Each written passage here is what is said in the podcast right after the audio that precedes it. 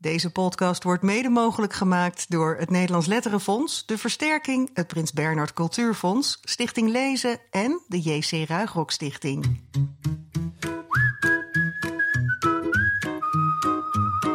De verkiezing van de favoriete kinderboeken aller tijden is nog in volle gang. En er kwamen al drie specials rond de Grote Vriendelijke 100 online. Maar ondertussen zijn we er ook gewoon met onze reguliere afleveringen. Ja. Zoals deze. Je luistert naar de 57ste aflevering van de Grote Vriendelijke Podcast. Mijn naam is Bas Maliepaard, kinderboekenrecensent van Dagblad Trouw. En tegenover mij zit Jaap Frieso. Ja, het zou verontrustend zijn als ik dat niet zou zeggen, toch? Ja, van jaaplees.nl. En Jaap, we hebben het nog- nooit zo druk gehad Nee, we met de hebben nooit GVP. zo vaak tegenover elkaar gezeten. nu. het zou een beetje gek zijn als je niet meer zou weten wie ik ben. Ik, zou, ik zou, dacht vanavond toen ik hier binnenliep, van, kan gewoon mijn slaapzakje wel mee. eh, Ja, ja. nee, nee, maar het is ook ja. heel leuk, toch? Het is hartstikke leuk. Nee, de ene na de andere aflevering komt, aflevering komt online. En eh, nou ja, het is hartstikke leuk om te doen. We horen de luisteraars tot nu toe niet klagen, dus we blijven er gewoon lekker mee. eh. Integendeel, er wordt echt hartstikke lekker geluisterd. Dus dat is fijn. Met wie gaan we vandaag praten? met een Vlaming. Oh, ik, ik wou net een slokje thee nemen, Ja, maar... ze schrik je van. Nee, dit, we, we hebben natuurlijk door corona best wel wat minder eh, zijn we in België gaan shoppen. Maar eh, gelukkig eh, kan het weer. En is het de tweede Vlaming van dit jaar en de tweede illustrator. Als je tenminste tekenaars die ook vooral schrijvers zijn niet mee rekent. En eh, nee, wij volgen het werk van onze gast, van wie ik de naam nog even niet noem, al een aantal eh, jaren. Maar nu is er een, een dik eh, prentenboek verschenen waar we allebei, nou dat is wel echt zo, echt als een blok vervielen. Absoluut, Jij, jij ja. appte mij, kijk, bekijk dit. En ik appte jou twee uur later terug. Wauw. Ja. Zo, zo ging het echt, Ja. luisteraars. Ja. En eh nou ja, het is misschien ook niet zo gek gezien het onderwerp, want een C van een liefde gaat over een beer en een pinguïn. Nee, je moet het wel goed zeggen. Niet Ja. een zee van een liefde, maar een zee van liefde. Oh ja. Een zee van liefde. Ja. Ja. maar ik was ge- gefocust op het volgende zinnetje. Het gaat over een beer en een pinguïn die verliefd op elkaar worden. En de maker is Pieter Gouden Saboos. Hallo. Welkom. Hi, hallo. Zeg ik het goed, Pieter? Eh, helemaal juist. ja? Oké. Ja. Ja. Nou, wat fijn dat je helemaal uit Gent eh, naar Haarlem bent Ik ben gekomen. ontzettend, ontzettend vereerd dat ik hier mag komen. Maar ik heb jullie verteld, ik ben een trouwe fan van de podcast. Ik heb er vaak naartoe geluisterd terwijl ik het boek eh, aan het tekenen was van Een Zee van Liefde. Dus ja, dat vind ik al zo'n Eh, mooi idee. Ja. ja. daardoor is het zo goed geworden. Zei dank ik. u. dank Ja. Dat grapje hadden we al Dat gemaild. had ik al Ja, gemaakt, ja. maar goed. Ja. Nog een maar, keer maar voor kom de je vaker in Nederland om over je werk te praten? Nee, je hebt het heel idee dat weinig. dit niet nee, zo... nee, nee, je- dat is waar. Ik Ja. ben relatief bekend in Vlaanderen. Eh, ik heb eh, al wat vertaling, maar Maar je bent in wereldberoemd Nederland... in Vlaanderen gewoon. eh. Wereldberoemd, ja. Nee, maar ze kennen jou in Vlaanderen gewoon. Maar ja. in Nederland niet echt. Nee. Er is toch een, eh, ja, een grens eh, waar mijn boeken niet over geraken. Nee. En hoe Eh, komt dat, denk je? Goh, ik vind dat een moeilijke, dat is een moeilijke vraag. Misschien ehm, goh, te abstract of te absurd. Of, ehm, ik heb eigenlijk mijn eerste boeken gemaakt eh, enkel met computer. En dat zorgt wel voor een iets ehm, ja, minder realistische tekeningen. Eh, misschien is dat de reden, ik weet het zo niet echt. Ja. Nou ja, want je zit wel bij een uitgeverij, Lano, die, Ja, die eh, ja. best goed, eh goede hè, dus wortels ook in de Nederlandse boekwinkel Ja, heeft. Dus ehm, ja, nou ja. Misschien met dit boek, misschien... eh, Ja, ik nou ja, ik zou langs- mij niet verbazen. Misschien Dit moest ik eh, eerst langs jullie passeren. Ja. dat geloven wij natuurlijk graag, maar ja. eh, Ja. dat is te veel eer. Want gelijk met dit boek is ook een ander boek weer van je opnieuw uitgekomen. Een Tommy en de torenhoge boterham. Ja, klopt. prachtige Ja. titel uit 2009. Is, waarom dat? Is dat een lievelingsboek van je? Of een... Goh, dat is een boek die al een tijdje uit handel is en krijg daar heel vaak vraag naar. Dat is een eh, zeer toegankelijk boek. Ik denk binnen mijn oeuvre heb je de moeilijkere boeken en de toegankelijke boeken. Eh, en dat is een boek waar er veel vraag naar was. Dus ik ben zeer blij dat dat boek ook eh terug Een heel geestig boek ook, Ja, hè, over een ja. jongetje dat echt een huis, letterlijk huizenhoge Hij maakt de boterham. hoogste boterham ter wereld en dan op het eind van het boek besluit hij dat hij toch geen zin heeft in boterham en eet hij een banaan. ja, ja, dat ja. is. Ja, ik moest er erg om Hey, en, en je zegt toegankelijk en moeilijk. Het boek waar we vanavond vooral over gaan praten, in welke categorie plaatsen Ik we denk dat dat ertussenin zit. Ja, maar dat- dat ja, antwoord vrees misschien ik wel, eh, misschien wel eerder ja, aan de toegankelijke kant. Het is een toegankelijk boek, maar een boek met veel bladzijden. En dat maakt het weer iets anders dan andere boeken. Maar Ja, nou, gewoon een lekker ik- dik prentenboek. Daar ik houden we van. als- Ja, zeker, Ja. zeker. En nou, nou zat ik op je Instagram te scrollen vandaag en toen zag ik dat je eh, ook stofjes kan kopen met jouw Ja, tekeningen erop. Hoe zit dat dan? Ja. Ik heb heel lang stofjes ontworpen voor een Belgisch kledingmerk, Fred Ginger. Mhm. Eh, die zijn failliet gegaan, niet mijn schuld. Eh, en intussen maak ik ook stoffen voor About Blue. Eh, en dat zijn stoffen ja, die je kan kopen om daar zelf kleren mee te maken. En, en, en je had iets geretweet, of dat heet niet zo foto op Instagram gere- gere-Instagramd Ja. van eh, leuke pyjamaatjes die iemand ervan had, eh Ah, dat is fantastisch om te zien. Ik maak de stoffen en dan een paar maanden later krijg ik plots foto's toegestuurd van pyjama's en kledingstukken. En eh, dat is ja, zeer Ja. leuk om... eh, Grappig. Oké, maar Ja. stoffen ontwerpen, dan, dan maak je prints. Is dat ik maak prints voor, ehm, ja, prints, eh, ja. voor stoffen. Ja, dus dat zijn gewoon, daar vertel je geen verhaal mee. Dat zijn gewoon. Dat is voor mij iets heel, heel, heel eenvoudig om te doen in vergelijking met een boek. Dat zijn ook leuke opdrachten ter afwisseling. Aan een boek werk ik meestal zes, zeven maanden. En zo'n stofje dat moet snel gaan. eh, Ja, dus dan ga je weer naar de pyjama's. Zeg. en dan ga ik weer naar de pyjama. Ja. Nou, de- het ziet er wel heel leuk uit. Dus als mensen van naaien houden, dit is niet de Burda-podcast, maar Nee. als mensen ervan houden, dan eh, moet je het maar eens opzoeken. We gaan eh, straks niet verder praten over de stofjes, maar wel over je nieuwste boek, Een Zee van Liefde. We zijn heel erg benieuwd ehm, ja, eh, hoe dat zit met die liefde tussen de beer en de pinguïn die voorop staan. ja. Maar we gaan eerst eh, andere boeken bespreken. Ja, zoals zeker. we altijd doen. En eh, daar hebben we er weer drie van. En jij mag de aftrap doen. Mag ik beginnen? Ja. ja. Oh, wacht, je dan hebt moet ik het pakken. meegenomen. Dat hebben we niet zo vaak. Nee, want Nee. Dat, dat wordt ook niet zo heel vaak uitgegeven. De laatste tijd trouwens wel opvallend veel bloemlezingen weer. Ja, hè, met er allerlei, eh, poëzie is wat dat betreft wel weer terug. Maar echt een zelfstandige dichtbundel van één maker. Ah, En dan, veer, en dan veer ik altijd wel op als ik, als ik dat in de bus krijg. En helemaal als het zo'n bundel is. Het is geschreven door Rian Visser met illustraties van eh, eh, nou, min of meer debutanten op kinderboekengebied. Janneke Ipenburg. En verschenen bij Leopold. Dan hebben we dat allemaal weer even gehad. En het Ja. heet Alle Wensen van de Wereld. Nou, we kennen Rian Visser eh, van verschillende series. Hè, populaire series van Blitz, ehm, Het Ruimtewezentje, De Robotoorlog. Die ze, boeken die ze zelf uitgeeft. En... ehm, uit een wat verder verleden Appie en Opa bijvoorbeeld nog. Ja. Maar nu... Maar eh, ook af en toe wel van gedichten. Hè? In- ja, nee, zeker. Ja. Bijvoorbeeld in eh Querido's Poëziespectakel, wat een, eh, een reeks is geweest bij Querido, waar, ja, die we eigenlijk terug zouden willen hebben. Heel graag. Ja, en ook in het tijdschrift Dichter staat ze regelmatig. Maar zo'n zo'n echte mooie bundel die zo mooi geïllustreerd is, dat, dat hebben we nog niet vaak eerder gezien in het oeuvre van Rian Visser. En eh, ik moet zeggen, ja, ik, ik, het ziet er prachtig uit, sowieso, die illustraties. Eh, dus dat, maakt al, dat doet al de helft dan, hè. Maar de andere helft is ook heel goed. Er staan echt mooie, mooie gedichten in. En ik vind het altijd lastig om zo'n divers palet aan gedichten dan even te vangen in Ja, zo'n kort wat, praatje. wat maakt het mooi? Ja, het, is, het, is, eh, het zijn, sorry, het zijn hele eh, toegankelijke gedichten sowieso. Eh, heel gevarieerd qua onderwerpen. Ehm, een flat is een stapelbed waarin niemand elkaar kent. Het gaat over bang zijn of spullen herinneringen kunnen hebben. Ook veel over de fantasie, over taal en over dichten. Staat bijvoorbeeld heel leuk in eh, het tegenhanger van hoofdrekenen. Heb je daar wel eens over nagedacht, Pieter? Wat de Nee, tegenhanger nee. van hoofdrekenen is? Nou, dat is hè, een sommetje kunnen maken in je hoofd. Maar eh, Rian Visser zegt, ja, er is ook zoiets als hoofdschrijven. En dat is dat je een verhaaltje maakt in je hoofd, maar het niet op papier zet. En dat kunnen we natuurlijk eigenlijk allemaal. Dus dat Ja. vind ik wel, hè, daarmee zijn we opeens ook allemaal een schrijver. Nou, over, over hele simpele dingen ook, zoals kamperen in de regen. Of een vraag wat geluk is. Zal ik er gewoon eens een voordragen, dan eh, krijgen we een beeld. Dit is over dat, dat gedicht over of spul- spullen herinneringen kunnen hebben. Heimwee heet het. Als spullen heimwee konden hebben, zou een bril dan kunnen rouwen? Zou een ring er naar verlangen om opnieuw te trouwen? Zou een kopje steeds rond theetijd luisteren of de ketel fluit? Zou een hemd, allang een poetsdoek, nog hunkeren naar mensenhuid? Zou een matras zich ledig voelen als er niemand op hem ligt? Zou een typemachine nog hopen op een nieuw gedicht? Nou, mooi toch? Ik vind het zo mooi. Ja, wij hebben ook thuis zo'n oude typemachine staan. En kinderen gra, gra, graaien daar ook altijd meteen naar. Weet je? En denk, dit is Ja, dus die staat daar te wachten op een Ja, nieuw ja, gedicht. op een nieuw gedicht, ja. En ik vond ook zo mooi het woord ledig. Daar zou je dan hè, van een afstandje van denken van... oh, een beetje zo'n ouderwets woord. Wat heeft dat te zoeken in de kinderpoëzie? Maar het valt hier zo mooi. En het Ja. is ook... Ja, het, eh, Ja, het is e- wel echt voor, op een mooie manier voor kinderen, vind ik. Ja. Weet je, heel in die zin toegankelijk, maar niet kinderlijk. Ja. En, en ja, over onderwerpen echt wel gedichten die, die, die je ook wel meteen begrijpt, maar die je ook nog zes keer opnieuw kan ja, lezen. en er staan ook de- gedichten in voor vrij jonge kinderen. Ik zal nog één kortje doen. Deze bijvoorbeeld Geluk. Het was raar. Gisteren was ik zonder reden plotseling intens tevreden. Zomaar. Ik weet niet hoe het kon, maar wou dat het opnieuw begon.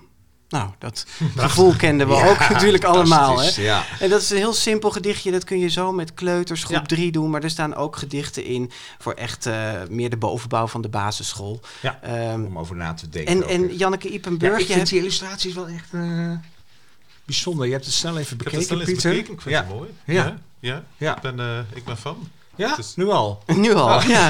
Nou, ik heb begrepen Nou. dat zij vooral eh kaart, het ansichtkaarten illustreerde en Oh, werk ja, in dat- opdracht doet en ja, zo. ik kan En me wel voorstellen. Dat zijn echt van die beelden. Maar ik vind het vooral heel mooi dat er sommige een beetje vervreemdende prenten tussen Ja. staan. Ik zei tegen jou Chantan, dat is misschien wel een beetje ver weg, zeg maar. Maar dat, dat gevoel roept het ik af en snapte toe wel wat je op. bedoelde, ja. Ja. Zo'n soort, eh, Een beetje vreemde figuurtjes. Soms ook wel weer heel realistisch. Dus, eh, wel weer heel dicht bij huis dan weer. Nee, Ja. maar ik was wel, ben wel met je eens dat die, die wat meer poëtischer beelden, die spraken wij, mij ook het Ja. meest eh, Ja. aan. ja. Ja. Nou ja, dat is zeg wat nieuwsgierig makend naar het vervolg, toch? Zeker, Ja, nee, ik ja. zou zeggen, Rian Visser, maak meer dichtbundels. en Ja, uh, Janne Kiepenburg blijft tekenen. ja absoluut. Ja, ja. Goed. Nou goed, Dan alle gaan we naar. van de eh, wereld. er zijn trouwens, ja, en er zijn trouwens, eh, dat doet Rian Visser altijd heel goed bij haar eigen boeken. Er is een digibord bij, een les bijgemaakt en er staat op haar site ook een filmpje van hoe dit boek van de drukker kwam. Dus dat is ook leuk Oh, om in de klas Ja. bijvoorbeeld te laten zien. Ja, van alles eromheen.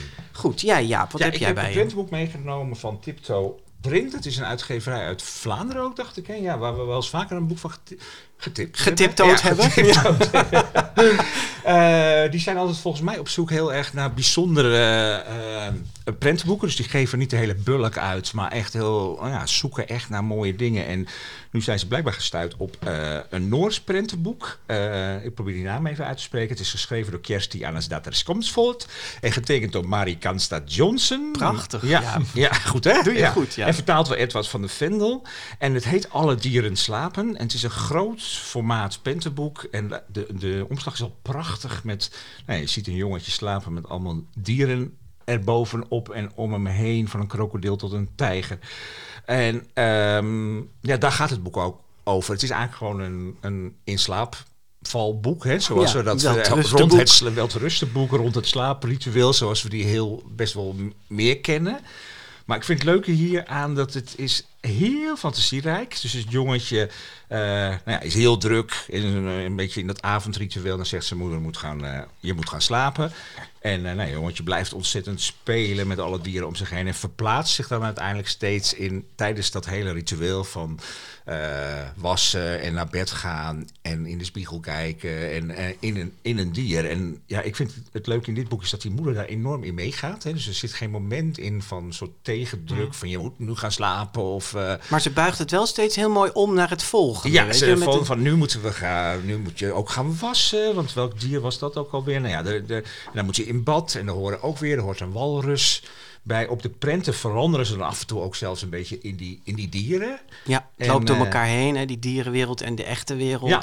En Ja. langzamerhand gaat het jongetje dan eh, Slapen. richting, slapen, richt- slapen richting bed. Het is ook best wel een dik, Ja, dat viel mij wel op als ik erin keek. Ik weet niet hoeveel bladzijden er Ja, zijn, maar, ja, er staat geen nummering bij, maar het is best Eh, veel. Ja, het is een dik, groot boek. Het is heel mooi uitgegeven. Ik vind het zeer mooi van kleur. ja. Het is, eh, De kleuren zijn ook ja. heel nou ja, expressief. Hè? Ja, ja. En het hele verhaal is eigenlijk vrij expressief. Het lijkt ik, bijna alsof dat in één keer getekend is. Vind ik. ik vind het zeer spontaan en zeer, eh, zeer, vlotte, zeer Ja. vlotte lijn. Heel bewegelijk hè, is het ja. allemaal. Ja, ja. Prachtig, ja. Ja, prachtig. Ja. Het is een, eh, een, eh, een, een mooi, verrassend boek weer in het, op het weltruste plankje, zullen we maar zeggen. ja, en ik vind vooral hoe ze daar heel erg mee gaan in die fantasie. Want op een gegeven moment zegt het jongetje dan van... Er zit een, mama, er zit een leeuw achter, achter de toiletpot. Ja. Weet je, dan gaat mama daar ook in mee. Zegt, nee, maar ik ben een grote giraf en ik zie dat wel vanuit van boven dat die leeuw daar zit. En dan rennen ze samen als giraffes naar de slaapkamer. Weet je dat? En je kan je daar zo in inleven. En ik kan me ook helemaal voorstellen dat je dat op een goede manier voor kan lezen met kinderen die zich daar helemaal... Ja, er is één eh, boek eerder verschenen van deze illustrator in het Nederlands. Ploef Ja, heette dat. Maar met dezelfde uitgeverij, toch? Maar ik had het niet meteen door dat het van dezelfde was. Nee, dat eh, ontdekte ik pas andere- later. Ja, nou, ik ga de namen niet weer uitspreken, maar het is verschenen bij Tiptoe Ja. Print. Hebben we nog Goed, boek? eh, ja. Dat is het nieuwe boek van Selma Noord. Het kleine huis bij de rivier Ja. heet het. Kleine huis op de prairie. Nee, dan maar dan anders. Ja, We kennen haar eh, natuurlijk van een heel, een heel groot, omvangrijk oeuvre. Eh, het laatst heeft ze indruk gemaakt met Koningskind. Hebben wij ook getipt. Hè? Een eh, bijna historisch fantasieverhaal zou je kunnen Ja, zeggen. Rond de Bijbelse Salomo, koning Salomo. Maar nu een boek wat meer dicht bij huis. Een beetje meer in de sfeer van Silas en de Wolf bijvoorbeeld. voor kinderen van een ja- jaar of acht. En het gaat over een familie die wonen eigenlijk naast elkaar allemaal op een rijtje in een rijtje huizen langs een, uh, een dijk, een dijkweg ook. En die, die weg die scheert echt rakelings ja, langs die huizen. Echt... tussen de rivier en die weg. Ja, precies, ja. ja. En uh, nou, het, het, boek begint met een enorm heftige proloog. Oeh. Ja, waarin uh, al snel duidelijk is dat er een vrachtwagen de slaapkamer van de hoofdpersoon Joes binnen is gereden. Het is echt met uh, zand en stenen op hem en zand in zijn mond en het schreeuwen en paniek. En nou, daar begint het mee. Ja, alhoewel ik toen nog wel dacht dat het ook een gewoon auto-ongeluk kon, kon, zijn hoor. Oh ja, jij nee, al, ik had... was alweer verder dan ik waarschijnlijk. Nou ja, misschien ja. omdat er achterop staat van uh, een, dat Oh er een grote vrachtwagen Oh is recht op Joes slaapkamer afloopt. Ik heb de pdf gelezen. Dan Oh ja, lees, nee, lees dat je, staat lees dat er niet op. Ja, precies. goed. Ja. Eh, maar mij was dat wel meteen duidelijk. Maar, en dan, daarna dan heb je die heftige opening gehad. En dan daarna gaat het opeens terug naar een soort van Kabbelend. landerend, landerige zomersfeer. En eh Joes en zijn nichtje, die, Amber, die naast hem woont, die maken allerlei kleine avonturen mee. Ze, ze graven per ongeluk de hond van de oma op. En dan is, eh, vissen ze weer een drenkeling uit de rivier. En eh, verdwalen ze op de fiets. En de buren gaan verhuizen. Nou, allemaal dat soort dingetjes. Ja. En dan denk je op een gegeven moment, is je dit ouderwets kinderboek ja, eigenlijk. Ja, eigenlijk wel, ja. Ja. En dan denk je, waar gaat dit nou toch heen? Ja. Maar eh, al die gebeurtenissen, die hebben wel allemaal een soort akelige ondertoon. Die, die drenkeling die bijna verdrinkt. Er is een, een opa die vertelt over een broertje dat vroeger... Ja, er zit iets onheilspellends ja, in. dat vroeger Ja. dood is gegaan. Eh, Het land moet in de buurt ook onteigend worden omdat er een grote brug gebouwd Ja. wordt. En dan moeten daar mensen weg. En Ja. Het is allemaal een beetje de moeder van Joes die komt uit Syrië, zijn vluchtelingen. En eh, die heeft zijn vader leren kennen hier in een asielzoekerscentrum. En die mist haar thuisland. Nou, er zitten allemaal van dat soort kleine verhaaltjes over afscheid, over de dood, over nou, een soort dreiging zit erin. Maar dat valt je eigenlijk pas op als je helemaal aan het eind komt en dan die vrachtwagen nog een keer Ja, bam. naar Ja. binnen rijdt. Ja. En hoe dat dan zich verder ontwikkelt, dat moeten we natuurlijk maar even aan de lezer laten om dat te ontdekken. Maar eh, het was wel op dat moment dat ik echt dacht: wow, wat knap zit dit boek Zo in elkaar. knap. Ja, ik ben echt een beetje verliefd op dit boek. Ja. Ja, gewoon door de hele sfeer. En jij zei een beetje voor de grap van het kleine huis op de prairie. Maar dat Ja. gevoel heb je er ook wel een klein beetje bij. Ja, Zo'n kleine community van ja, weet je, van die familieleden. familie. En het is heel. eh, bedoel, Het thema is voor mij ook wel een beetje al die ellende maar, eh, gebeurt. Maar we moeten wel bij elkaar blijven. Ja, dat wordt ook letterlijk elkaar vast. en- opa gezegd. Hè? En, en de dingen die voorbij gaan. Hè? Het is heel erg dat hè, die buren die moeten verhuizen. Die moeder die naar een ander land is gegaan.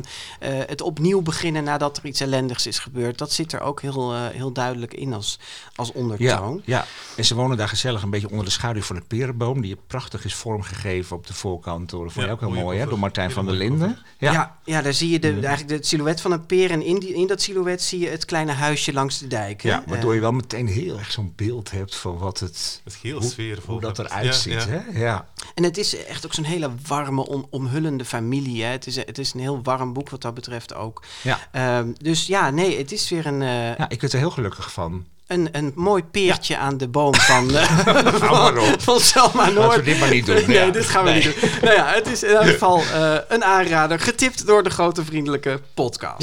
Ja, ook uitgegeven bij Leopold. We hadden twee Leopold-tips Zo, eh, kijk, vandaag. Ja. dus die eh, Die scoren goed vandaag. kunnen de bonus weer storten, zeg maar. Ja, en als je, deden ze dat maar. Nee. als je alle boekgegevens eh, terug wil lezen, dan kan dat op grootvriendelijkepodcast.nl op ons Goodreads profiel. En eh, als je ons leuk vindt, kan je ook nog steeds grote vriend van de, van de show worden. Hè? Ja. Want eh, ja, dat doen steeds meer mensen. Dat vinden we heel fijn. Door een maandelijkse of eenmalige donatie te doen. Dat kan via vriendvandeshow.nl slash de GV podcast. Yes. En nu gaan we naar onze Vlaamse. Pieter. Ja. Ja. Jij studeerde vrije grafiek, grafische, digitale vormgeving en fotografie in Gent. Geboren in Brugge, maar naar Gent verhuisd.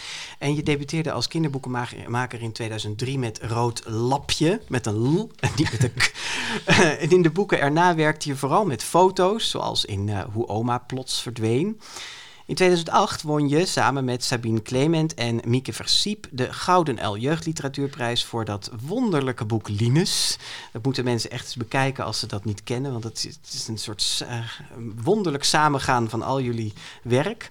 Er volgden nog vele prenten en kartonboeken in jouw kenmerkende grafische illustratiestijl met veel aandacht voor het decor, gebouwen, voertuigen en apparaten, vaak met een retro tintje. Die worden gedetailleerd uitgewerkt door jou. En er zit geregeld eh, een vleug absurdisme in je boeken, zei je er straks ook al. Zoals in eh, Tommy en de Torenhoge Boterham, waar we het net over hadden. Of Word wakker, Walter. Waarin de ouders onder andere een tijger en een orkest inzetten om hun zoon wakker te maken. Erg leuk. ook. Ja. En vorig jaar verscheen een eh, heel persoonlijk boek van jou. eh, Klein verhaal met een hart. Over een mierenmoeder die haar kind ter adoptie afstaat. En jij en je vriend hebben twee meisjes geadopteerd. En nu is er een zee van liefde. Zou je daarvan de eerste zin willen voorlezen? Ja. Het is een korte zin. Pinguïn was al lang onderweg. Ja. Ja, maar wel een veelzeggende En zin. dan ja. start. Want, ja, wat kun je beschrijven hoe Pinguïn onderweg is op die eerste illustratie? Wat, wat zien we daar? Pinguïn reist met een klein bootje. En in dat bootje is er een lantaarn, een koffer en een paraplu. En is onderweg, maar eh, dan weet je eigenlijk nog niet waar hij heen is. Nee, hij heeft Eh, het wat koud volgens mij. Hè? heeft het koud, het is eh, nacht, het regent, het is een, eh, een, een ellendige reis.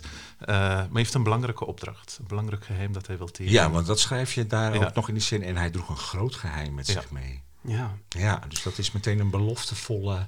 Zeker. En, en, eh, jij zegt nu, het, het is nacht, maar als je naar die pagina kijkt, het is eh, gewoon helemaal wit op de pagina. Hè? Dus je hebt alleen die pinguïn in dat bootje getekend met die lamp met een soort lichtcirkel eromheen. Maar voor de rest is het wit en zelfs het water zie je eigenlijk niet, is niet getekend. Ja, het is een boek met veel wit. Ehm, ik heb in vorige boeken heel vaak de fout gemaakt, na, achteraf gezien dan, om het soms te vol te, te steken. En hetgeen dat ik wist van dit boek, het is een boek met 80 bladzijden. Dus ik dacht van, ik mag niet elke tekening te vol steken, anders eh, bij het halverwege beu. Dus het is zeer, zeer suggestief. Eh, en eh, het water van het wit loopt over eh, naar de volgende bladzijde. Het is eh, bijna als één hele grote zee. Ja, je ziet bijna alleen maar dat het water is, doordat Ja. het langs de zijkant tegen het bootje opspat, Ja, hè, het ja. wit. Ja, Ja, grappig. want als je het heel erg nacht had gemaakt, dan was het meteen te vol geweest. Ja, het donker- ja, ja, eigenlijk mijn eerste tekening, op, dat evolueert ook een stukje. Eh, denk mijn eerste tekening of mijn eerste versie van dit beeld was ook een donker nachtbeeld. En dan had ik toch het gevoel van, ja, het is zo'n zware opener. De eerste bladzijde krijg je zo'n zwart vlak tegen, eh, eh, tegen je aangedrukt. En eigenlijk, hoe meer ik wegliet in de tekeningen van dit boek, hoe beter het vaak werkte. Ja, maar door die olielamp weet je eigenlijk wel van... Weet je hey, wel dat het nacht is? Ja. Ja. Het is eigenlijk ook heel poëtisch, hè? Dat, het, dat het gewoon de nacht wit kan zijn ook. Ja. Weet je? Ja. Het is een Ja. soort dichterlijke vrijheid die je neemt Ik was in je vooral de grootsheid van de zee hebben. En eh, ik vond dat dat hier wel, ja, wel werkte. Dus Ja. Zo. Ja, en je weet eigenlijk stiekem al een beetje naar wie die onderweg is. Hè? Ja, helemaal eh, op de eerste bladzijde zie je... Titelpagina? eh, op de titelpagina zie je de pingwing zijn huis verlaten, knipt een klein lampje uit en daar zie je al heel, heel klein een fotootje van een beer. eh. Ja. Zijn goede vriend de Ja. beer. Ja. Ja. Is dat, vind je dat leuk om daarmee te spelen? Dat eigenlijk het verhaal al begint voor de Ik had eerste het eigenlijk niet bladzijde? gedaan. Dat is een discussie dat we gehad hebben met de uitgeverij. Eh, ik liet, nu vertellen we al een stukje waar het verhaal over gaat. De pingwing gaat naar de beer om te vertellen dat hij verliefd is op de Mhm. beer. Ehm, en dat was een grote vraag vanuit de uitgeverij. Die zeiden van, hey, kennen de beer en de pingwing elkaar? Want zij vonden het eh, een rare gedachte dat die pingwing naar de beer gaat om dan te vertellen, ik ben verliefd, maar eigenlijk wist je niet van, is er al een connectie tussen die twee? Dus eigenlijk is die bladzijde, dat is een van de laatste tekeningen dat ik gemaakt heb, om toch te tonen dat ze elkaar eigenlijk al, ja, wel al kenden. Ja, ik, ik hou daar heel erg van. Ook dat het schutblad bijvoorbeeld aan de allereerste bladzijde, of nou niet eens de bladzijde, maar de binnenkant van de kaft. Ja, ja. Dat je daar de pinguïn al in een bootje ziet varen. En wie dan aan het eind van het boek de laatste schutbladen Ja. bekijkt, die ziet daar weer iets heel anders. Ja. Maar goed, Ja, ja. ja. Ja, grappig dat de uitgever dat wil, want ik, ik, mij vallen altijd veel minder dingen op. Dus dit was me dan ook weer niet zo opgevallen. Maar, Maar ik, vond wel- het ook ja. niet gek. Ik vond het niet gek dat hij naar Beer ging. Ja, ja, mij stoorde dat persoonlijk Ik ook denk niet. als hij aan Beer gaat vertellen dat hij verliefd op Beer is, dan hebben ze elkaar vast wel eens ja, gezien. ja, hè? ja, ja. Nou, ik, ik ben pro-uitgever hier. ja, ik vind, oké, ik vind ja. het een hele het mooie keuze. mooi. Ik vind het Ja. Ik vind ook wel dat soort details ook altijd leuk. En ik vind het ook fijn als je een boek leest dat je niet per se bij de eerste lezing alles ziet. Nee. En als je dan herleest, dat je plots kleine details Daar ziet. ben ik dat is van. Ja, iets wat ik zelf in andere boeken ook altijd ja fijn precies. vind. Ja. Ja. Hey, die komt eh, aan bij een vuurtoren. En dat blijkt dus het huis van, eh, van Beer te zijn. Ehm, zijn voeten wegen steeds zwaarder, schrijf je dan. Dus hij ziet blijkbaar dus ergens tegenop. Nou, je hebt net al verklapt wat het is. Maar misschien zou je ook het eerste stukje kunnen voorlezen. Waarin dit eh, naar voren komt. Pinguïn?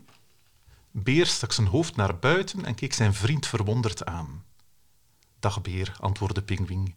Hij zuchtte en sloeg zijn ogen neer. Ik, eh, Ik kom je iets belangrijks vertellen. Pingwing aarzelde en plukte een pluisje van zijn muts. Ik, eh, ik ben verliefd op jou. Beer keek Pingwing verbaasd aan en begon toen hard te lachen. Verliefd op mij? Dat kan toch niet? Kijk nu zelf, we zijn helemaal anders. Voorzichtig keek Pingwing Beer in de spiegel aan. Dat weet ik, sprak hij zacht. En toch, daar trekt de liefde zich niets van aan. Liefde, herhaalde de beer. Wat is liefde? Prachtig. Magistraal begin vind ik dit ook wel. Ja, vooral ook om die, die prent waarin Beer dan zo ontzettend moet lachen. Staat dat hij een zeer, buik ja. zo naar voren. Hij slaat echt achterover van ja, het lachen. en dan ja. zie je hem zo ha, ha, ha. Ik vond dat een zeer kinderlijke reactie op... eh, kon mij dat perfect voorstellen als twee kinderen tegen elkaar zeggen ik ben verliefd op je.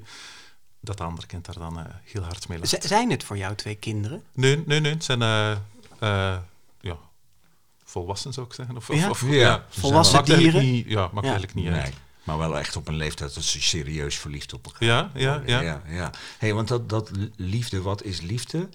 Om, om die laatste vraag gaat het eigenlijk. Hè? Dat is eigenlijk de basis van het boek. ja, En maar heb kwam die, eigenlijk van jouw dochter, toch? ja, ik heb het idee van dit boek gekregen toen ik ziek was. En ik lag ziek in de zetel. En ik hoorde mijn dochter, die toen vijf was, eh, filosoferen over liefde. Liefde is dit, liefde is dat. En ik dacht bij mezelf, dat is toch opmerkelijk. Ik ben een kind van de jaren tachtig. Eh, ik zat toen in een jongenscollege. Wij waren absoluut nog niet bezig met liefde. En de liefde kwam voor ons maar als wij 13, 14 waren. Maar tegenwoordig is dat een issue op, op, op lagere scholen. Van mijn jongste dochter is nu vier jaar. En zelfs daar eh, zijn die discussies al aan de hang. Van ik ben op jou en ik ben op jou. Maar zij vroeg mij dus, wat is liefde? Ehm, en als holybi-vader wou ik daar wel een soort, ja, soort ruim mogelijk antwoord op geven. En het is eigenlijk vanuit die gesprekken eh, dat dit boek dan een stuk gegroeid is. Dat bleef toen in mijn hoofd hangen en dan dacht ik van eigenlijk zou het wel fijn zijn om een boek te maken waarbij dat ik op een hele, hele open eh, manier aan kinderen kan tonen van dit is liefde. En los van geslacht of los van... Want hier in het boek zijn, eh, zijn het twee jongens, maar eigenlijk komt dat ook nergens ter sprake. Dus eh, kan dat eigenlijk perfect door iedereen Ja. gelezen worden. Ho Holebi is echt een, een Vlaamse term volgens mij. Ja, Ja, ja. LHBTI. Ja, eh, precies. Ja. Ja. Ja, dus je hebt eigenlijk op, op, op reactie op die vraag, die is bij jou gaan sudderen en Ja, gaan, ja, eh, van ja. je dochter, heb je, Ja. eh, heb je dit boek gemaakt. En, en heeft ze, want hoe oud is ze nu? Nu zeven. Zeven, Ja, ja. En heeft ze nu antwoord? Ze heeft het antwoord. Ja? Nee, het is altijd grappig. eh, maar ik hoor dat bij andere illustratoren ook. Eh, mijn eigen kinderen zijn niet per se onder de indruk van mijn boeken. Ik denk altijd van als een boek eh, dan binnenkomt, is zijn de eerste die het kunnen lezen. Maar ik weet ondertussen al dat die reactie altijd heel matig is en heel ongeïnteresseerd. Oh, wat teleurstellend. Tot je naar de school gaat en het boek in de school voorleest. En dan zijn ze gigantisch trots. En dan kennen ze plots elk detail uit het boek. eh, Dan is het het ja, boek van ah, papa plots, eh, plots fantastisch. Ja. Eh, ja. Hey, dit was dus de oorsprong, het vonkje waar dit boek is begonnen. Maar waar begin je dan? Ga je eerst schrijven of komt er een beeld Nee, in ik je ben eigenlijk echt een illustrator. Ehm, ik heb eigenlijk alle boeken die ik al gemaakt heb, heb ik bedacht. Ehm, en als het weinig tekst is, schrijf ik die tekst zelf. Of als ik voel van, van kan dit verhaal vertellen. Eh, als het met veel tekst is, ga ik op zoek naar een, een schrijver. En bij dit boek had ik ook het gevoel, ik zag dat zeer filmisch voor me. Eh, ik zag heel veel beelden voor me en daar hoefde niet per se zoveel tekst bij. Ehm, dus ik begin wel te tekenen. Eh, en ik wist heel duidelijk van dit is een boek. Ja, ga daar niet technisch te veel details over geven. Het bestaat uit eh, vier delen. Eh, ik zag dat ook eh, ja, heel filmisch met een groot strand en, en die pingwing die daar in zijn klein roeibootje toekomt en dan nog eens die grote duim moet opklimmen. Dat zijn bijna beelden dat je in je hoofd hebt. En dan ga ik zo wel via het internet gaan zoeken naar ja, foto's die een beetje die sfeer, die sfeer weerspiegelen.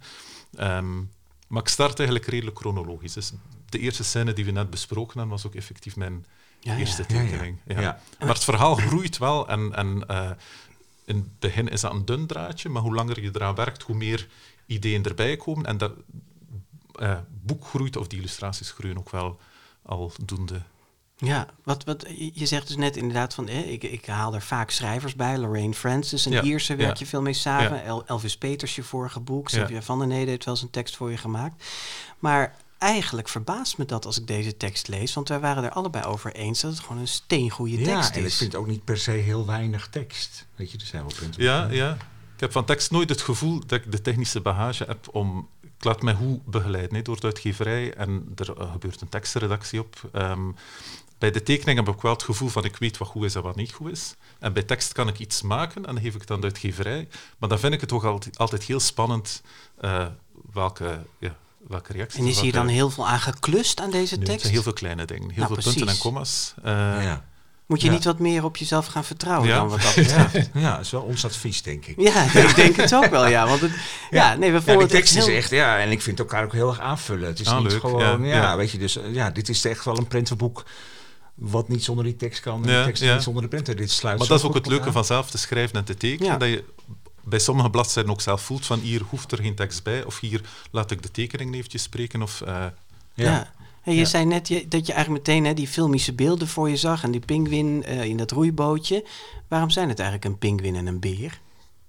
ik denk dat dat gestart is als meer praktisch. Ik wou twee figuren hebben die je eigenlijk kan animeren alsof dat mensen zijn. Twee figuren die op hun achterste poten kunnen staan en petjes en brilletjes kunnen aandoen. Ah. Eh, maar toen dacht ik, ik wil eigenlijk twee figuren hebben die eigenlijk niet samen horen en die helemaal Dus verschillend ze komen zijn. elkaar niet zo snel tegen in de echte nee. wereld. Nee. Eh, en de pinguïn is, is klein, is zeker eh, in het eerste deel van het boek zo'n beetje eh, gedrongen, had, eh, verstopt zich onder een, een muts en een sjaal. Dat is eigenlijk iemand die zeer rationeel is, die nadenkt over de Ah, liefde ja. en die bijna gebukt gaat onder het gewicht van die liefde.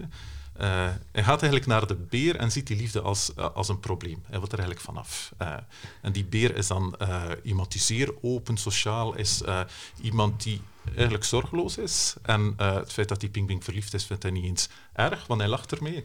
Maar hij weet eigenlijk niet wat liefde is. Maar hij sluit zich er ook niet van af. Nee. En ik vond dat contrast van die twee, ja, de ene woont eh, in de Zuidpool in een klein hutje. Het klopt ook helemaal eh, ja, tussen zijn boeken in een soort klein barakje, een klein grotje. En, eh, ja, en de beer woont dan in een groot mooi huis bij een vuurtoren. Dus dat zijn ook twee sferen, die vind ik ook leuk om te mixen. Ja. Eh, en je Heb je ziet er nog over overwogen om er mensjes van te maken? Nee, ik denk dat... nee, eigenlijk niet. Nee? Nee, nee, nee. Een Maar dan ben ik wel benieuwd, wie, wie ben jij dan, die beer of die pinguïn? beetje van allebei.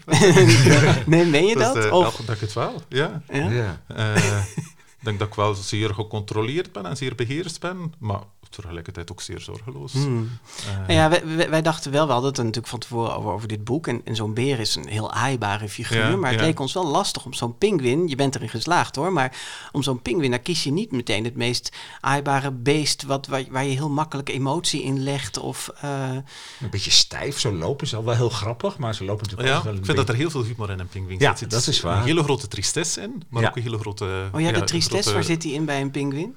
Ja, eh, dat is moeilijk om... De humor, die, de humor, die zie ik inderdaad meteen voor me. Zo met Ja, het, maar die humor heeft, ik snap wel nee, wat het, je bedoelt. zit ook iets, iets, iets heel... En soms hoe ik hem tekent, zit er ook iets heel sip in, of, of heel, Ja. heel eh, angstig of bang, of... eh, ja, ik met dat snaveltje naar kunnen niet beneden. veel meer dan een beetje waggelen gewoon. Ja, zo. ja, ja, ja, ja, zo. Ja. Een beetje het onbeholpene of Ja. zo. Ja. Hetgeen dat ik eigenlijk wou, eh, is een soort evolutie tekenen. En, en het boek waarop dat, ik ga niet zeggen geïnspireerd is, maar het boek die voor mij wel een, een zekere inspiratie vormde, eh, zijn de boeken, ik weet niet of jullie die kennen, van Marianne Dubuc, denk ik. Ja, Eh, nou en of. Canadese. Ja. Eh, die, eh, De leeuw en de het leeuw en vogeltje. het vogeltje, ben je mama of ben je mama Ben je mama niet? Ja. Ja. Ja. ja. Dat zijn ook altijd iets dikkere prentenboeken, eh, waardoor je wel een zekere evolutie in een boek kan steken. Een personage start op, eh, met één gemoedstoestand en tegen de tijd van het boek ja, is er een verandering gekomen.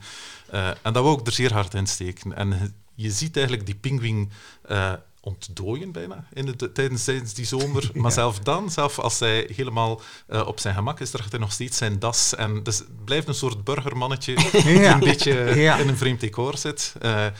En die beer start als zeer zorgeloos, maar dan tegen het eind van het boek beseft hij wat liefde is en verandert hij dan ook. Ja.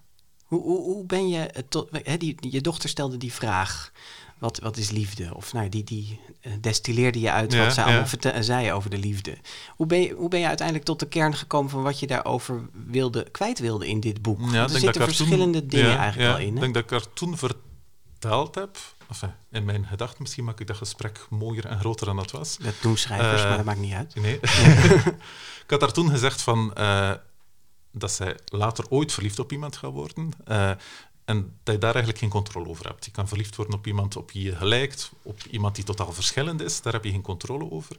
Uh, maar wat je ermee doet, dat bepaal je zelf. Je kan iets doen met, de liefde, uh, met die verliefdheid en dan wordt het misschien liefde. Je kan het ook laten smeulen of laten, uh, laten uitoven. Ja. Dat was voor mij altijd een beetje de kern. Dus ik wou ook echt dat de twee figuren die ik opvoerde in mijn boek, dat ook niet evident was. En de beer zegt het ook letterlijk, verliefd op mij, dat kan toch niet? We zijn totaal verschillend. Uh, maar dat zie je ook wel in het boek, dat, dat er een soort vriendschap gevormd wordt, waardoor dan, dan plots wel lijkt te kunnen, uh, die verliefdheid, ja. Dus dat is altijd zo voor mij een beetje de, de kern geweest. Een soort... Ja, van die, die, die verliefdheid heb je geen controle over. Dat nee, nee, de, ja, ja. omschrijft dat ook als een storm die door je lijf raast, je buik lijkt wel ook een typische, een typische uitleg voor die pingwing, die dan zeer rationeel is en die dat bijna als, als een verschrikking... Ja, een, een storm door je lichaam tintelen. Ja. En dat vond ik ook altijd grappig. Hij zegt, uh, je tenen gaan ervan tintelen. En die beer die kijkt dan een paar minuten lang naar zijn tenen. Die denkt, en die voelt niks, voelt niks tintelen. Ja. maar hij is er echt door... Die, die, die pinguïn is ook echt een beetje door uit balans. Hè? Ja, het is, ja, het is ja. Een... Hij vindt het verschrikkelijk. Ja. Uh, Eigenlijk wel, hè? Want dat is het mooie, vind ik. Er zit zo'n heel mooi kantelmoment in. Dat ze hebben een geweldige zomer, hè? Ze, ze, ze, kunnen het heel goed met elkaar vinden. Ze doen allemaal leuke dingen. Maar er gebeurt eigenlijk volgens Pinwin, ja, hij heeft het verteld. Ja. Maar er gebeurt eigenlijk niks. Maar er gebeurt ook weer van alles wel. Ja, ze ja, hebben het wel heel fijn. Ja. Maar... Ja, het, nee, dat, dat, is precies wat je beschrijft. Ja, misschien kun je beschrijven wat ze in. Even voor de luisteraar om het ook wat beeldender te maken. Van wat er is in het middenstuk. Hè, dan hebben ze. Pinguin besluit. Nou ja, Beer zegt: beantwoord mijn liefde niet meteen. Maar laat ik hier dan maar blijven. Wie Pinguin weet. besluit om eventjes te blijven tot de verliefdheid over is. Dat vond ik altijd een leuk uitgangspunt. Oh ja, oh, ja. Of ja, dat de of beer wel. De beer zijn tenen beginnen te tintelen. Ja, ja, ja precies. Uh, en toen wou ik een hele reeks gebeurtenissen tonen. Niet spectaculair. Dus ze gaan niet gaan, gaan bungee jumpen. Maar het zijn allemaal kleine, kleine scènes. Ze mm -hmm. gaan, uh, gaan vliegeren. Uh, ze klimmen de trappen van de vuurtoren op. Ze kijken naar de sterren. Ze gaan wandelen. Ze eten een ijsje. Maar eigenlijk in die tekening zie je hoe ze langzaam naar elkaar toe groeien. En er ontstaat een soort vriendschap of een soort intimiteit zelf. Dat... Ja, want ze delen ook wel hun dromen en diepste gedachten. Ze delen dus hun dromen en ja, diepste gedachten. Het is niet oppervlakkig. Ja, uh, ja, ja. Maar het zijn geen grote dingen, maar je voelt wel een soort vriendschap en een soort vertrouwen bij die twee. Uh, nou, en, en die, die laatste plaat die je net, Jaap, op de vorige bladzijde, de, waar ze naar de zonsondergang zitten die, te kijken. Och, ja. Je ziet ze op de rug, ze zitten heerlijk dicht tegen elkaar aan, arm Ja. om de pinguïn heen. Dus je voelt aan alles. Waarom heb je ervoor gekozen om dit gedeelte eigenlijk vrijwel tekstloos te maken? Want er staan een paar kleine zinnetjes in, maar ook echt bladzijden waar je helemaal niks bij schrijft. Ik vond het eigenlijk niet nodig dat er daar veel tekst bij was. In de tekst vertel ik het ook letterlijk. Hè. De, uh, maar meestal hadden ze niet, niet zoveel woorden nodig om elkaar te begrijpen. Ja. Uh, en dan vind ik het... Het is bijna een film, dat je ziet. Het is bijna Ja. een soort... Uh, allemaal stils uit een film van alle kleine dingen die ze doen. Uh, Echt zo'n beetje zo'n heerlijke overbelichte zomerfilm, Ja, ja, hè? ja. ja. Ja, ja. Ik, eh, François Ozon moet het maar gaan verfilmen, denk ik. Die, die is er altijd goed in. Ja, maar daar komt toch een beetje die, nou ja, die, die anticlimax bijna. Hè? een soort, dan moest er een beetje drama in het Ja, verhaal. precies. Ja, want op een ochtend stond Pingwin met zijn koffer bij de deur. De zomer is voorbij en de pinguïn denkt er is niets veranderd uh, en hij besluit weg te gaan. Kun je dat stukje voorlezen? Dat is Ja. het tweede stukje op je briefje. De wind blies wild om zich heen. Het zand stoof in wolken uiteen. Pingwing daalde het pad af en keek niet één keer om. Hij zag niet hoe Beer hem vertwijfeld nastaarde. Beer was het gewoon om alleen te zijn, maar nu voelde hij zich eenzaam. Met Pingwing wa- waren alle plezier en warmte uit het huis verdwenen. Hij zette de radio aan en opende de ramen. Een kille zeebries sloop de kamer binnen. Niets kon de leegte vullen die Pingwing had achtergelaten. Vol verlangen keek Beer uit over de zee. De hemel was grijs. Een traan rolde over zijn wang en verdween in de zee. Beer aarzelde niet en zwom hem achterna. Hij zwom zijn traan Ach, achterna. ik vind het zo mooi. Ja, maar het is ook echt, want hoe je dan ziet dat die, die traan achterna zwemt, Ja, dan ja. zie je alleen maar dat hoofdje van Beer, het koppetje van Beer zo boven die kustlijn. En En- hij zwemt zijn ja. traan. Ja. Ja. Boven het wateroppervlak. Het is maar de- dat wateroppervlak is ook echt maar één lijntje. Hè? Je hebt weer een hele Dat witte is zeer, spread. zeer suggestief. Ja. Met één Ja. lichtgrijs Ja. lijntje in het midden en daar zie je dat kopje dan boven uitsteken. Maar dit is dan de omslag, zeg maar, ook Ja. in dat liefde van hé, hey, er is toch iets geraakt. Ja, dat is iets dat ik wel herken. Ik ben eh, zeer lang single geweest. Ja. En ik had ook een, een gelukkig leven als single. Maar ik herinner, ik herinner mij nog goed van als ik dan kortstondige relatie had en die relatie was dan gedaan, dan voelde ik mij plots enorm eenzaam. Ik ben gewend om alleen te zijn, maar er is een verschil tussen alleen zijn en eenzaam zijn. En dat vond ik een heel mooi gevoel van die beer is gewend, wo- woont al jaren alleen, maar plots is de pingwing weg en voelt hij zich eenzaam. En er is iets tekort in dat huis en hij loopt wat verloren rond, opent de ramen, zet de muziek aan, maar er is niets die die leegte Nee, kan hij was aangeraakt door Ja, een ja. gevoel van Ja. warmte en geborgenheid Ja. die ineens verdwenen was. En dus gaat hij naar de zee. Ja. Ja. En voorzichtig En- loopt hij en- de zee in. Dan verandert de sfeer van je beelden ook eh, opeens. Hè? Ja. Kun je uitleggen wat je daar doet? In de beelden van de zee? Of van, nee, van, van dat, dat, wat er win- dan dat pinguïn weg is. Dan Ja. viel mij in elk geval op dat... Er is heel veel kleur. De Heel kleur is zomer. weg. Ja, alle Ja. kleur is weg. Ja. Dus het wordt heel grijs, heel grauw. Eh, ik, st- ja, ik stel Het er is ineens slecht weer. Het wordt slecht weer. Goh. of alles ziet er slechter uit ja, door de eenzaamheid. Ja. Eh, ja, dat is zo'n zo beetje dat herfstgevoel en de kilte. Het is eigenlijk bijna een, een zeer poëtische eh, droomplek waar hij woont. Dat huis is zeer mooi en plots eh, verandert de belichting en wordt een zeer kille, lege, lege koude plek. ja. We wandelen wel gezellig door het hele boek heen. Ja. Nou, ja, ja. ja. Dus maar we- ik vind dat dat ook prima kan bij dit boek. ja, maar het, het is- einde laten we toch gewoon... Jawel, maar het is niet een plot-driven boek. Gaan ze elkaar krijgen? Ja. Ja, leuk. Ja, het is, het is een prachtig, eh, ook hoe je dat doet, inderdaad, door dat kleur weg te laten. Je voelt, je voelt daardoor nog sterker die Mm. eenzaamheid en, en het verdriet van, eh, van Beer. Ja. Ehm, we hebben een beetje de indruk dat je vorige boek, Klein Verhaal met een Hart, eh, dat ging dus over adoptie. Ja. Vanuit het perspectief van een afstandsmoeder die haar kind moet afstaan vanwege haar omstandigheden. Nou, dat ligt dicht bij jouw eigen situatie. Hè? Je hebt twee dochters Mhm. geadopteerd. En hierbij, nou, dit, van dit boek was de bron van het boek een vraag van jouw eigen dochter. Je schrijft over twee mannetjes, wat er helemaal niet dik bovenop ligt, maar ze zijn toevallig allebei hij, deze dieren. Eh, wat li- dicht ligt bij jouw eigen liefdesleven. Eh, hebben wij toch een beetje de conclusie uitgetrokken dat jou, deze twee boeken wat persoonlijker zijn dan Ja. jouw vorige Ja. werk. Dat was een hele lange inleiding, maar Ja. klopt dit? Ja. Dit klopt. Ja, Oké, goed. Dan gaan we verder. Nee. Moest je daar 40 voor worden? Omdat, Nee, eh, eh, ik denk dat ik ehm, ben nooit beschaamd geweest over het feit dat ik homo ben, maar dat waren voor mij altijd twee werelden dat ik een beetje gescheiden hield. Eh, ik had mijn boeken, ik had mijn persoonlijk leven. En zelfs als ik in een klas, want dat doe ik heel vaak in klassen en in bibliotheken, ga vertellen over mijn werk, eh, vertelde ik daar nooit veel over. Maar het is mij ooit gebeurd, eh, en dat is een, een stom voorval, maar het heeft mij wel een beetje aan het denken gezet. Eh, ik was aan, aan het voorlezen aan een klas. en plots was er een kind die vroeg van, is, jouw is jouw vrouw ook illustrator of maakt jouw vrouw ook boeken?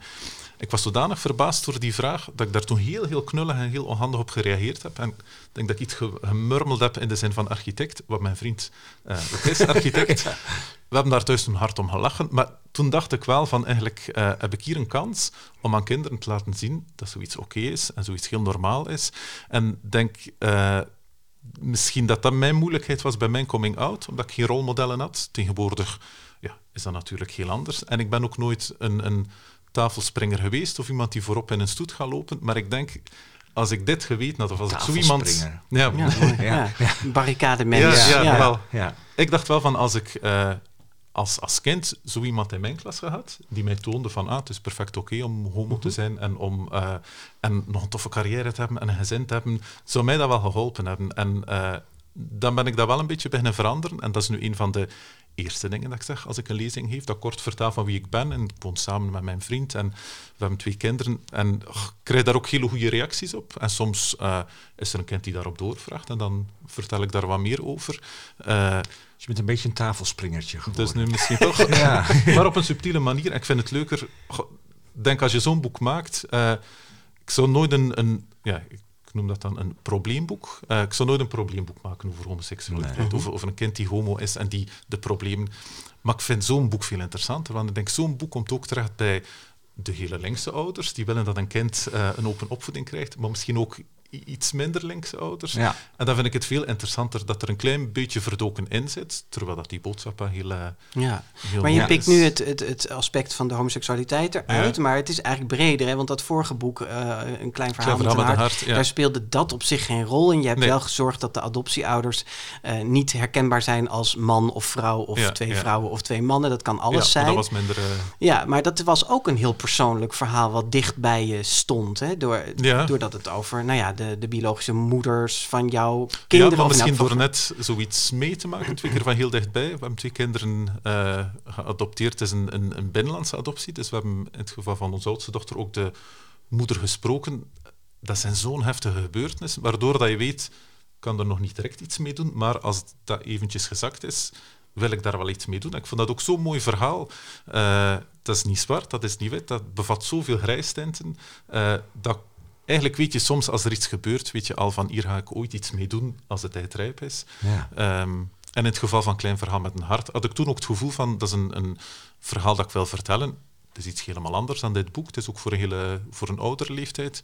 Ehm, maar ik heb er ook minder moeite mee om dat soort persoonlijke verhalen te vertellen, omdat ik wel het gevoel heb dat er plaats voor is. eh, Ja. Ja, maar ik had dan altijd nog wel een beetje, nou ja, niet dat ik nou altijd over jou nadacht, maar toch wel het gevoel van... Elke dag Ja, krijg ik ja, ja, appjes ja. Hoe moet over Pieter Gouders en? Boos. Nee, maar die- jouw stijl is natuurlijk, je hebt ook echt wel conceptuele boeken Ja, gemaakt. Hè? En het is altijd redelijk grafisch en daar Ja. ook wel. Bedoel, het is niet de meest emotionele. eh, Nee, maar zelf daar zit er een, eh, een evolutie in. Ik ben echt begonnen eh, met puur met de computer te tekenen. Hetgeen dat ik nu eigenlijk doe, is met ecoline, met waterverf tekenen op papier. Het is een ingewikkelde technische uitleg dat ik heel snel doe. Eh, dan scan ik die beelden in en eigenlijk met de computer zelf kan ik die een beetje stapelen en eh, verplaatsen. En die... eh, het feit dat ik het teken met ecoline, is die lijn ook niet zo hard. Zit er wel een klein Ja. beetje ja, een bijbreng in, waardoor dat plots veel gemakkelijker wordt om dat soort emotionele dat is een verhalen verschil te geweest in, vertellen. ja, de techniek hier. Ja. Ja. Ja, Dus daardoor is wat iets meer van die emotie. Ja en, je- en nu merk ik ook dat het soms gemakkelijker is om gewoon met de hand te tekenen dan... Hmm. Ja, mijn eerste boeken waren zeer eh, grafisch. Ik heb een boek gemaakt over de stad met heel veel Ja. huizen. Ja. En voor dat soort boeken werkt die, eh, die computerstijl heel goed. Omdat huizen, ja, Architectonische aanpak, zeg maar, door al die... Terwijl dat, dat wel altijd een soort eh, een, een, een last was voor mij. Ja, als je mensen wil tekenen, als je dieren wil tekenen, is dat veel moeilijker. Om, om dat, want ik teken eigenlijk met vlakjes en bolletjes en streepjes, maar om iets levend en, en zo wat gevoel. eh, Moet er ook een mooi bochtje in zitten. Ja, en ja, af, ja. af en toe Ja. gewoon een welving die je niet... eh, en ik denk dat nu een beetje de combinatie is, want eigenlijk het blijft heel grafisch en het blijft met veel rechte, ja, mooie maar er grafische net, elementen. net maar er zit wel wat meer... eh, Ja, er zit zeker heel veel Ja. gevoel in. Ja, maar juist doordat het denk ik niet zo vet is aangezet en dan Nee, heel ja. subtiel komt het in ieder geval bij mij veel meer ja. binnen door die houdingen en hoe ze kijken Ja. en een lichte verbazing en verwondering. En, En hadden jullie erop gelet dat er in dit boek geen enkel hartje staat? eh, geen enkel hartje, Hartje? in de Eén zin... klein hartje, een, een vorm van een hart. Oh. Eh, Oh. met mij- N- Nee. voor mij behoeden van alle clichés. Eh, en dat vond ik mooi. En ik denk dat een van jullie dat schreef ook van... Wordt nooit zeemzoeterig. Eh dus dan dacht ik van, oei, een, een, een verhaal over liefde. Dus dat Oh, was ja. één regel dat ik mezelf heb opgelegd. Helemaal op het eind zat er een klein hartje. Ah, die, gaan, die gaan we nog eens opzoeken. Ja. Maar Ja. wat ik me wel bij die digitale techniek afvraag, hè, want je ziet ook er wel nog aan af dat het digitaal is op een bepaalde manier, is dat het, het kan ook heel snel glad en kunstmatig gaan Ja, ogen hè, ja. met de computer. Ehm, eh, is dat iets waar je mee bezig bent? Wanneer weet je of het af is, zeg maar? hè? Want je kunt er ook eindeloos mee doorprutsen. Ja, maar dat leer ik op de duur wel een beetje. Ik denk dat het leuke van, voor mij dan, het feit dat ik zo werk, is dat ik tot op het laatste moment elke tekening nog kan veranderen. Mhm. En ik krijg ook heel veel ideeën terwijl ik aan het tekenen ben. Dus ik kan echt op het einde zeggen van hier ga ik nog een petje bijzetten en een brilletje bijzetten. Terwijl als je het op papier tekent, ja, de tekening is af. En je kan er niets meer aan veranderen. Eh, Maar dat heeft ook wel iets dan dat onontkoombare van het is nu op papier gekomen op deze manier. Ik kan er niet meer aan prutsen. ja, maar zelf digitaal heb je op een bepaald moment ook het gevoel van ofwel maak ik het nu helemaal opnieuw, ofwel ja, ja. ja, kan ik ja. er ook niets meer aan toevoegen. Dus dat Eh, gevoel blijft min of meer hetzelfde ja, eigenlijk ja. wel. Ja, ja, ja. En wat ik fijn vind is, ik werk daar zes maanden heel intensief aan. Dan leg ik het echt een, een, een maand weg. Oké. En eh, ik vind het ook leuk, en dat heb ik wel geleerd, om lang een boek bij mij te houden. Eh, zodanig, ja, als je er zelf afstand van doet, zie je plots weer van, ah, dit is goed, maar het kan nog beter door iets, iets aan te passen. Ehm, dus eigenlijk was dit boek al klaar vorig jaar in december. Heb ik het voor het eerst aan de uitgeverij gestuurd. Je maakt het helemaal maar af voordat je het naar de uitgeverij... het volledig af. Ja. Ja. Ik denk altijd op voorhand van ik ga het half afwerken en dan doorsturen. maar dan ben ik bang. En dan denk ik, nee, ik ga nog dat erbij doen, want dan weten ze wel welke richting dat ik uit wil. En het eindigt altijd met een boek die eigenlijk volledig af is. Eh, maar dan ja, praten we daarover en verandert dat boek ook nog een beetje. Dan komt er een Eh, titelpaginaatje bij of er zo. Een titelpaginaatje bij. Ja. Eh, Vind je dit eigenlijk zelf ook een van de meest geslaagde boeken? te ja, ja, Ja? Maar ik heb, dat ook, ja, ik heb dat ook wel vaak met het meest recente boek. Nee, dat dat ik denk snap van dit ik. is Ja. ik merk ook wel dat er heel veel reactie komt. En Ja. dat is wel anders dan andere boeken. Dat je wel voelt van, van het raakt iets die zeer actueel is. Of, of het zijn veel mensen die, eh, die erdoor geraakt zijn. Eh, dus nou, het ik is denk, wel iets ik denk anders toch dan... ook gewoon echt de, de warmte. Weet je, ja, dat het, ja. Het is dat- zo lief. Het Ja, is allemaal ja. een beetje... Je komt inderdaad wel een beetje van die zoetige woorden... terwijl dat dan weer niet is. Ja, Mhm. ja, nou ja, en, en je vorige boeken die zitten toch meer op de. eh, Even een klein verhaal met een hart uitgesloten. Ja. Maar die zitten toch meer op de, een beetje op de humor. Ja, of is weet je, waar, het absurdisme, of dat soort dingen. En dit is gewoon vol in je hart, zeg Mhm. maar. Hè? Eh, Mhm. ja. Wat, eh, nog even heel kort over jouw kleurgebruik. Want dat viel me ook wel op. Kun je, wat is dit palet? Zou je daar iets over kunnen zeggen? Hoe selecteer je deze kleuren? Want ze zijn heel vol. Het is heel vol van kleur. Het is. Dat zeer, Soms- hard, zeer hard op het, op het gevoel is. Ik denk dat ik Ja? altijd wel... hoe Er zitten ook wel, echt wel knalkleuren in. Ja. Wel echt dat echte harde blauw zit er bijvoorbeeld in. En, eh, Maar ik zie ook graag goede contrasten en goede felle kleur, zonder dat dan te overdadig wordt. Eh, dat is zeer gevoelsmatig, ik kan daar weinig over... Ik had zowel van... Veel scènes spelen zich af in, in het huis van die beren. Ik had daar wel Mhm. zo die typische... Ja, ik noem dat een beetje jaren 50, zomersfeer. Ja, dat Mhm. filmische... Ja. eh, Ja, dat, dat, dat daar wel in sterk. zit. Ja. Eh, ja, ik was ondertussen nog steeds op zoek naar dat hartje. Maar, het, maar ja, je dacht je te bladeren. dat wordt een opdracht ik voor vond jou. het jou helemaal op het einde. Ja. Nee, niet zeggen, niet zeggen. Dit is juist een leuke Je zoekopdracht. hebt me goed verstopt. Dus het is zeer goed verstopt, ja. Je, hebt, je zegt nu de jaren 50, maar er zitten toch echt ook wel heel veel van, een beetje van die retro details in. Hè? De theepot, het behang, de tuinstoel, de Ja, dat vind ik koelbox. altijd leuk. eh. Komt allemaal rechtstreeks Ja. uit de jaren 70, 60, 70. hè? Ja, Wat, ja. eh, wat, wat- wat- is Ja. dat een persoonlijke fascinatie, die tijd? Of, eh, Nee, ik ga eigenlijk telkens op zoek naar mooie, mooie voorwerpen. Dus als ik een, een, een eh, woonkamer moet tekenen, ga ik op zoek naar mooie... En heel vaak zijn dat dan wel voorwerpen uit de jaren 70, 80. eh Het was gewoon beetje die Deense, Deense ja, meubels. eh Ja. vind ik zelf ook mooi. ja, en je Eh. schijnt ook een hele oude speelgoedcollectie te hebben. Hè? Dus, dus, Waar mijn kinderen ondertussen... eh, oh, het museale helemaal overgenomen. Ja, Ja, ja. ja. Hey, ehm, op je website schrijf je... ieder prentenboek is weer helemaal anders. Toch pik je een gouden saboos er meteen uit. Ik ga er even vanuit dat je dit in de derde persoon over Ja. jezelf hebt geschreven. Ik heb dat overgenomen van een... eh, Oh ja. Maar als je het zelf zou moeten zeggen... wat is de gemene deler? Waar, waar herken je een echte gouden saboos aan? Ik denk dat het een soort combinatie is. Het is een, een, een warmte en een humor en eh, ja, zo die sprankelende kleuren. Eh, ik vond jullie inleiding heel goed trouwens. Wat, waar een echte houtsaboos... eh Sorry, je, wat vond je je? gaf mij een, een- helemaal in het begin van de uitzending Ja. een overzicht over mijn werk. En dat vond ik Oh ja. dat dat een hele mooie samenvatting was. Eh, misschien wel een soort ja, humor dan toch? Of een soort vormelijkheid. Eh, Hmm.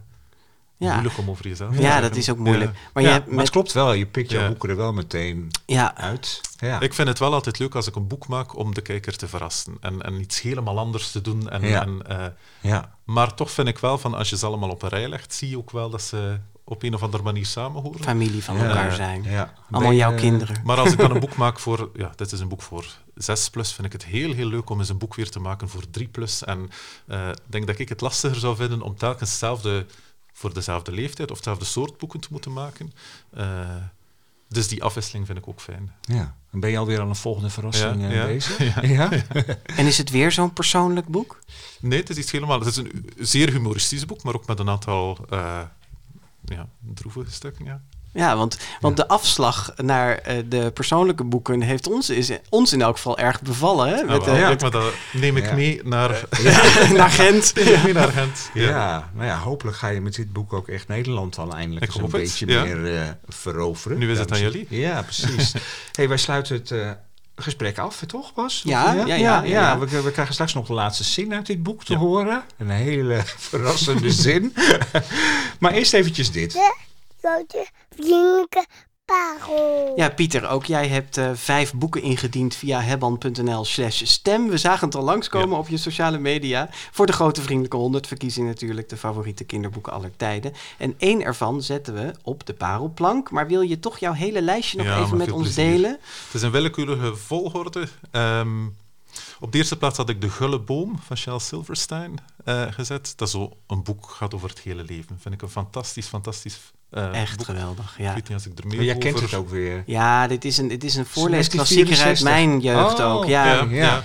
Wij noemden het volgens mij de zielige boom. Ja. het boek. en het is ook, het heette toen De Boom die gaf in Ja. mijn jeugd. Wat ik eigenlijk een mooiere titel vond Ja, dan, dat is waar. Ja. Ik ken het als de Engelse versie, The Giving Tree. Ja, Eh, Ja. ja. Het is, eh, de nieuwe vertaling is van eh, Arthur Japin. Ja. Eh. Maar eh, de Is het boom... nog te krijgen? Ja, ja Oh. zeker. Ja. Ja, een heel dus- mooi warm verhaal over een jongen en een boom en de vriendschap. eh, en ja, helemaal wit met zwarte ja. lijnen alleen Ja. maar. Hè? Ja, het is Ja. prachtig. Ja. Ja, heel mooi. Je volgende. Eh, volgende Koning van Katoren van Jan Terlouw. Ik ben opgegroeid met Jan Terlouw. eh, en ik denk dat ik bijna willekeurig welke titel zou kunnen kiezen. Maar Koning van Katoren heb ik laatst nog eens herlezen. Nadat ik Jan Terlouw hoorde bij Ja. jullie. Eh, en dat vind ik altijd spannend. Van als je zo'n boek waar je grote, ja, grote herinnering aan hebt, eh, nog eens herleest. Ik heb dat met heel veel plezier gelezen. Ja, dat- ik vond wij dat hadden nog altijd natuurlijk heel, eh, heel mooi en spannend en ja. Ja. hele mooie Ja, we hadden wereld. precies dezelfde ervaring Ja. aan het Ja. begin van dit jaar. Ja. Ja, ja. het boek bestaat Dus die 50 moest er, eh, jaar dit ja, jaar. Hij wordt nu ook eindelijk bijna 90. eh. Ja, inderdaad. Ja, Ja, ja. ja, ja, dat dat gingen wij in januari al aankondigen. ja, maar, maar eh, het is nu eindelijk zover. ja, Ja, deze- ja, ja. Als derde heb ik gekozen voor Gevonden van Oliver Jeffers. Ik ben eigenlijk een, denk ik, de grootste fan van Oliver Jeffers. Eh, en kon ook ja, gelijk welke titel zetten. Eh, Ja, maar ik vond een zeer, zeer mooi ontroerend verhaal. Ja. Want er zit ook En ook een- over een pinguïn. Ook over een pinguïn, ja. En ook over een soort vriendschap eigenlijk. Ja, hè, die- ik was altijd bang toen ik mijn boek maakte van het mag niet te dicht bij, eh, ja, ik ken het in de Engelse versie weer, Lost and Found van Oliver Jeffers liggen. Ja. Omdat, ja, ik vond dat zodanig een fantastisch boek. En als ik een tip mag geven, het is een beetje eh, dwars op eh, de podcast. Er is een hele, hele mooie kortfilm van gemaakt van het originele boek van Oliver Jeffers, dat eigenlijk bijna nog mooier is dan het boek. Ik Eh, kwam hem, kwam hem vandaag tegen op YouTube, dus we zullen hem in de show notes zetten. Ja. Ja, Ja. zeer, zeer mooi. Ja, maar het is echt Eh, een inspiratiebron geweest, het boek ook. Voor Ja, boek. ja, ja. Maar het mocht er niet te veel op gaan lijken. Nee, nee. Maar daar zit wel een, een mensfiguurtje in. Hè? Er zit een mensfiguur in. Ja. Het is, het is meer vriendschap dan liefde, maar Ja. ja, ja, Ja. ook zo de evolutie. Ehm, dan op vier eh, de GVR van Roald Dahl. Ja, dat Kan doe je omdat wij de grote Ja. vriendelijke podcast heten. Ook van Roald Dahl kan ik ja, alle eh, kinderboeken, volwassenenboeken zeggen. Ik ben eh Ja. top fan van Roald Dahl. Ja. Dus, ja. Maar de GVR was denk ik, denk ik het eerste boek dat ik gelezen heb van Roald Dahl. Eh, en moet ik misschien nog eens herlezen eh, met mijn dochter. Zeker. Ja, doen. dat moet je zeker, want het is natuurlijk een ultiem voorleesboek Ja. voor kinderen van jouw leeftijd. Ja. Wel, eh, ook een, ook een, eh, een tongbreker met Ja. al die Ja, ja, ja, ja, gekke ja. woorden. Ja. Ja, En dan je parel, ja. Maar dan zei mijn ik. parel. Ja, net zei ik Ja. ook. Ja, tegelijk, dat doen we wel vaker. Ja. Ik weet niet als dit een boek is, eh, ik had het al gepost op social media en er komt wel wat reactie op van mensen die het kennen. Het boek heet Oh, wat een fijne dag. En dan een moeilijke naam, ik denk dat Jap daar beter in is. Giyo Fujikawa. Ja, ik denk dat het zou Eh, niet beter kunnen. Ja. Dat is een eh, Japanse illustratrice, ik heb het opgezocht, die eh 1909 geboren is, 1979 gestorven is. Eh, het is eigenlijk een Amerikaanse met Japanse Amerikaanse roots. met Japanse Ja. roots. Oké, Ja. jullie zijn eh, beter. Ja, we zoeken dat altijd uit. hè. Dit is een boek waarmee dat wij opgegroeid zijn. En dit is een boek, eh, het vertelt een dag uit het leven van een hele groep kinderen. Dus op de eerste bladzijde doen ze allemaal de luikjes open van eh, een huis en zeggen ze goedemorgen. En je ziet eigenlijk een volledige dag. Ze gaan samen ontbijten, ze maken een boomhut. Het is een hele, hele, hele mooie, warme wereld. En ik weet dat wij als kind eh, naar die tekeningen keken en wij wilden deel zijn van dit boek. Wij, hetgeen dat ik nu heel leuk vind, want nu uiteraard lees ik dit boek ook voor eh, aan mijn eigen kinderen. En ik merk dezelfde reacties als toen wij jong waren. Eh, zij zeggen ook van, oh, ik ben dit meisje en ik wil dit zijn. En eh, Je kruipt er het is helemaal in. zeer warm Ja. en zeer... eh, Het ja. is ook volledig stuk het is helemaal hè? stuk gelezen. Ik, heb, ik heb twee versies. Ik heb nog een mooiere versie, maar ik dacht ik ga de oudste... Kijk, en eigenlijk op de eerste bladzijde zie je... Dit boek is van Joke, Bieke en Pieter. Dus eh, Ah. onze naam staat er nog in. Het is bijna een losbladig systeem dit, wat Ja. hier op tafel Ja. ligt. Ja. Dit is mijn, eh, mijn pareltje. Het ziet er misschien niet meer uit als een parel, maar ik vind... eh, Ik vind vooral als een boek na 50 jaar, want het is verschenen in 78. 78. Ja. dus. Best klassieke Eh, tekenstijl ook. Hè? Het is heel klassiek, maar er zit heel veel detail. Er zit heel veel humor ook in. Eh, het zit een bladzijde in waarbij ze zich verkleden. En dan is er een kind die zich verkleedt eh, als dubbele boterham. En dat soort, dat soort dingen ja, Ja. maken het voor mij dan direct wel... eh, maar ik denk vooral als een boek na 50 jaar nog altijd met zoveel plezier kan gelezen worden door kinderen, dan heb je wel een parel gemaakt. Zeker. We moeten- Ja. het, het moet heruitgegeven worden. Het verscheen in 78 dus bij Kantenkleer in vertaling van Lea Smulders. En wat ik nog vond over deze Gyo Fu- Fujikawa is dat zij eh gold als een van de eerste mainstream tekenaars die kinderen van alle etnische achtergronden een Ah, plek ja. gaf in haar werk. Dat zie je Ja, dat klopt. Ja. Ja. Dus dat is Ja, eh, nou, hij stond mooi. nog niet op de plank, dus Nee, en nu wel. wel. Ja. Ja, ja, en eh, ik ken het nog niet. Dus, eh, Zet je hem wel voorzichtig op de plank, straks ja, valt hij uit elkaar. elkaar. Nee, Ja. we zetten hem tussen twee andere dikke boeken in. Goed, dan eh, blijft er nog een dingetje over. Ja, Ja, de laatste zin van Een Zee van Liefde. zeer verrassend. De laatste zin is een zee van liefde. Nee, dat is de titel. Ja, en de laatste zin. En de Ja. laatste zin. Heel mooi. Ja. Nou, dat is dus ook de titel van dit prachtige prentenboek. Dat is verschenen bij Lano. Dank je wel, Pieter Gouden veel Saboos. We wensen je een fijne nacht hier in Haarlem. Je blijft even slapen in een hotel. En eh, morgen weer een goede reis terug naar Gent. Dankjewel. Heel erg bedankt. Alle informatie over deze aflevering is natuurlijk te vinden op onze website degrotevriendelijkepodcast.nl. Heel fijn als je in je podcast-app een review over de GVP wilt achterlaten. En ben je nog niet geabonneerd op de podcast? Druk dan even op abonneren in je podcast-app of op volgen in Spotify. Zo is dat. En dit was de 57ste aflevering alweer van de Grote Vriendelijke Podcast. Het is nog niet zo lang geleden dat we de 50ste maakten. Nee, we gaan hard. We namen hem op op maandag 25 oktober 2021 in kinderboekwinkel Kiekenboek aan de Gierstraat in Haarlem. En dat kunnen we natuurlijk niet zonder onze geweldige technicus Mark Brouwer. Dank daarvoor. En we zijn er binnen een paar dagen alweer. Ja, we gaat blijven stromen mensen. ja, met de grote vriendelijke 100 specials. En dan eerst met Bab Schons en dan met Frits Spits. Tot dan. Tot dan.